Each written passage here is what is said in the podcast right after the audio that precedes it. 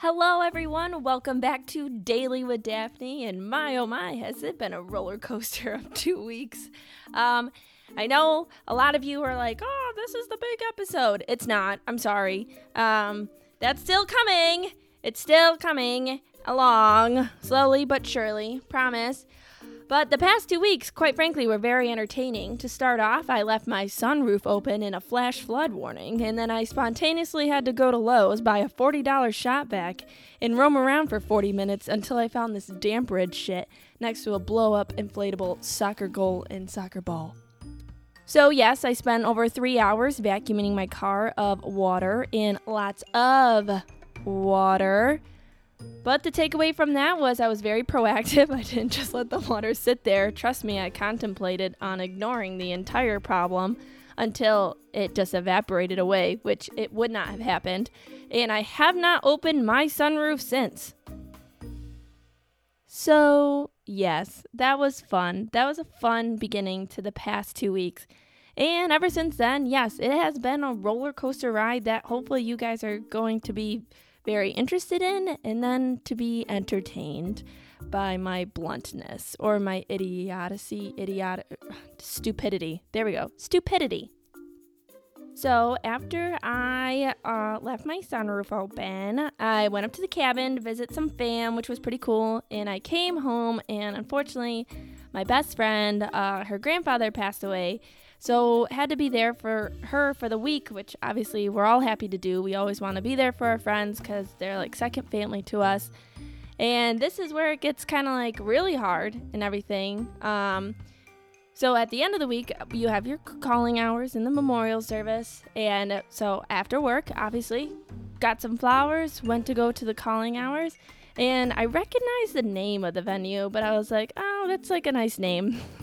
random thought. Like, nice name for a funeral home. Quite strange. And so I'm driving down the road, and I'm like, this can't be the road. I don't remember it being this ro- this road and everything. Like, I don't remember this Wegmans being on this road. Like, this can't be the road. This isn't the road. So I'm like driving there, and then I'm like slowly pulling up, and I'm like, but it looks so familiar. Is it this road? Like, can it? It's not the road. When when since when is it on this road?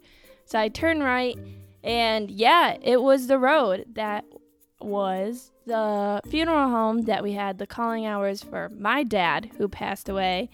And that was quite a gut wrenching feeling, I'm not gonna lie. I pulled in and for some reason I just didn't understand why I felt weird about it, but I haven't been back there since. And yeah, a, a bit of a surreal feeling, I'm not gonna lie. So I'm in the parking lot, and uh, quite frankly, I really don't know what to do. I'm panicking a little bit because I'm panicking on whether or not if I should be panicking. Am I being dramatic? Like, worrying about this or feeling weird? Like, I'm telling myself, oh my gosh, get over it. Like, you're just being dramatic. You're looking for drama and stuff. But I'm like, no, this really is weird. And so I have these flowers on my seat. I got Starbucks because I was very tired. And now I'm just sitting there and I just quite frankly don't know what to do. And like a part of me is like, I can't go inside. And then another part of me is like, you obviously have to go inside. It's like, it's a big deal, but it's not that big of a deal for you not to be able to be there for your friend. So I texted my friend uh, Pam. Pam came in clutch. Well, no, I didn't. I think I texted her and then FaceTimed her two seconds afterwards. So we FaceTimed Pam. And uh, she was there for the 40 minutes I drank my coffee, which was really kind of her because it was.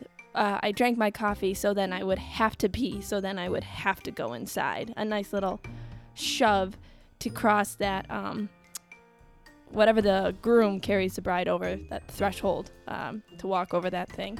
Yes. Um, but in my case, it was at a funeral home. It's quite weird that didn't work so yeah so i'm on the facetime and she made a really good point which i think is why that moment was so weird to face is that she was like even though your dad wasn't alive that's the last place on earth that you two were physically ever in the same room. So when you think about it that way you're like oh my god like like this is where like i said goodbye in a sense. And to walk into the exact same place where it was the worst moment of your entire life it it wasn't easy, but at the same time, quite frankly, it was a, a bit. It was easy because like I just knew I had to go in. Um, so I texted my mom too, freaking out and stuff. So our relationship has strengthened because I reached out to my mom for help. Yes. Um, and I texted her just that it was just weird to be in the same room, like where my best friend's grandfather's pictures were, where my dad's pictures were, and it it was just flashback city. And um, later on in that week, we had an appointment with the therapist. I forgot the nickname I gave her. I'll be quite honest. Ah, crap. Shoot, that's kind of sad. I wish I like remembered. Let's call her Harriet now. Harriet the spy. Um, so, so we had a meeting with her, and I just kind of st- it was very awkward in the beginning because I just didn't know how to bring this situation up. Cause I've talked about my dad on our first like uh, therapist to client meeting basis, and I really don't believe we've talked about him a lot since. And I said that, like, yeah, I was in the exact same room, but I sat there in the car just questioning every single thing I felt in that moment. Like, I did not trust myself or just didn't trust the feelings that I was feeling. Like I was telling myself, you're being dramatic. And she asked me a good question back that I bet a lot of you can relate to. She asked, Why do you think you question yourself so much? Why do you think you question your feelings? And I was like, Oh, shoot. I don't know. And then she asked, like, what did what was your reaction afterwards after you left? And after I left, I had a kickball game. So quite frankly, that was very therapeutic. I needed to unleash my anger. I got out every single time I went up to the plate, which pissed me off. But the entire drive to the kickball game, I cried a lot, which was good. And I didn't feel bad about crying. I used to feel so ugly for crying, but I've seen my family and I've seen my friends cry so much in the past year. And honestly, like to me, I think that's one of the most beautiful things that you can ever do. Like to show your emotions like that. And also whether they're sad or happy, to be like so happy, I think it's profound to just create tears and like cry for someone. So I told her that I cried and I felt good about it and I'm happy that I cried. But honestly, like I don't cry. It really doesn't happen. So she gave me some homework to think about this. So for the past two weeks, she told me that you have a lot to think about and to ask yourself, why do you question your feelings so much? And really, honestly, if anyone has some prompts, that'd be like one of those journals, like those prompt journals, that'd be freaking great because I don't even know where to start trying to analyze this. I shared that because I bet some of you or all of you have been in a time of your life where you have done that or you have done that your entire life and it's just kind of interesting. Um, and i've asked myself and i'll keep you posted on what i figure out. But yeah it was just it was a very surreal like 48 hours i'm not gonna lie. Uh, just facing that moment just facing that like history that i've had then also just being that support system that you like need to be um, and that you want to be for your loved ones so now the entertaining stuff so, to make now to make you guys laugh a little bit, remember Mr. Smile, Mr. Universe, the one that I told him, "Hey, I like you. Let's go smash a fucking piñata." Yeah, well, I didn't say that we were going to smash a piñata, so he still doesn't know that he's going to smash a piñata. Well, yeah. Um I'm like an I love and hate myself so much every single day. So, of course, you know, like after I ask you out on a date and get rejected, we're just gonna be like best friends. And since we're like best friends, we're gonna keep each other posted on everything that we do. Yeah. So, uh, he reached out and said that he was going to reach out to a few Fortune 500 companies for his project that he's doing, like his official business. And I was like, hell yeah, that's amazing. Like, great, good for you. Like, that's awesome. Like, I encourage you to do that. And honestly, I have a point of contact. So, how about I like ask to if she can give you, if I can give you her email? and um, it was a relative. And it was like, that'd be great. Me, the idiot. I get rejected by this man, like full blown, like a little. And it was like not a smooth rejection. It was ugly because you show interest and then you're like, mm, wait, pause. I thought about this for an extra 45 minutes and I am to say no. so, bleh. So, yeah, now I'm offering help. So, fast forward a little bit.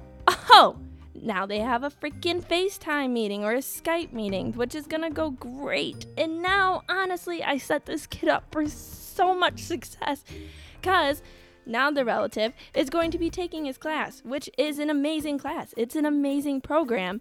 But quite frankly, I truly hate myself because I had a crush on this kid, asked him out, got rejected, and then now I'm off. I set, I'm gonna set his career on freaking fire. Like I'm launching it into space for him. And then through that like little like assistance that I provided, I get asked from this kid to pay him for that program, like to take the program from him. So basically, here, Daphne, would you like to give me your money? Oh. And I'm like, shit, I feel like a lemon being squeezed for lemonade, like getting squeezed dry of everything. Like, what else can I give you? Oh, yeah, my money too. That's all that's left. It wasn't really like that it makes it sound a lot worse than it really was, but that's the way it felt in the moment. I'm not going to lie. So, but we just had a therapy appointment with Harriet and she said that um like I need to trust my feelings. And I we even talked about the moment that I asked him out and then the point of rejection is when I turned it into a joke. And she said, "Well, if I if I was asked out by you and then you kind of made it so lighthearted, I wouldn't think twice about going out with you again." because it seems like you've done it all the time. And honestly, she made a very good point. Like, I didn't take it very seriously, so why would he? So now I'm just like, well, shit. I need to be quite blunt. And to which I was. Wait, I forgot to pull up the messages prior to recording. So hang on for a quick second. Da, da, da. There he goes. All right. So to which I responded his little uh, sales pitch. Yeah, that's definitely a sales pitch up there. Uh, I am so this is what I said, which was pretty good.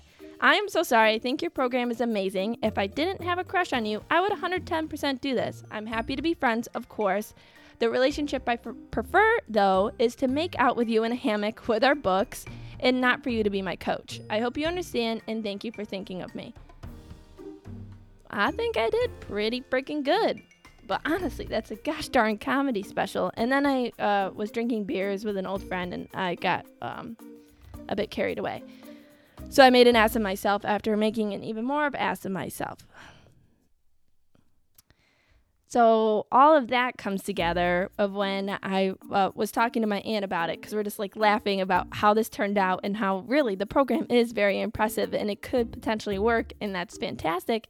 But then I was like sharing with her, I'm like, man, like I love and hate myself so much for doing this because I truly cannot help help myself from helping someone. If I have a point of contact that could help someone, of course I'm going to give it. Like there's no thought about it. Like that's just mean of someone not to do. And at the same time, I'm like, damn, I got rejected. I really hate myself for helping you. And I just like look at it in some ways in this like past relationships. And I will share this with Harriet in our next meeting is that like I'm like a gosh darn like throughway pit stop, like where everyone stops to pee or go for McDonald's or some crap, or that really ugly I Heart New York t shirt. I literally, people just like pull up, walk in, get everything that they need from me, maybe fill up a little bit, and then they just drive on at 65 miles per hour at least and just keep chugging along. And yeah, that's the way I feel sometimes is that I'm literally a pit stop on a throughway and that everyone keeps keeps going right after they get what they need from me. Has anyone felt like that before?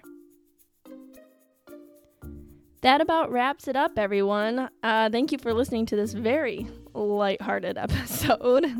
Jokes. I'm s- sorry, but I'm not sorry uh, at all. Uh, but yes, tune in next week with Daily with Daphne. Like, comment, subscribe, um, reach out, share your story and just your thoughts and everything. I'd be happy to listen. And can't wait to talk to you guys next week. Bye.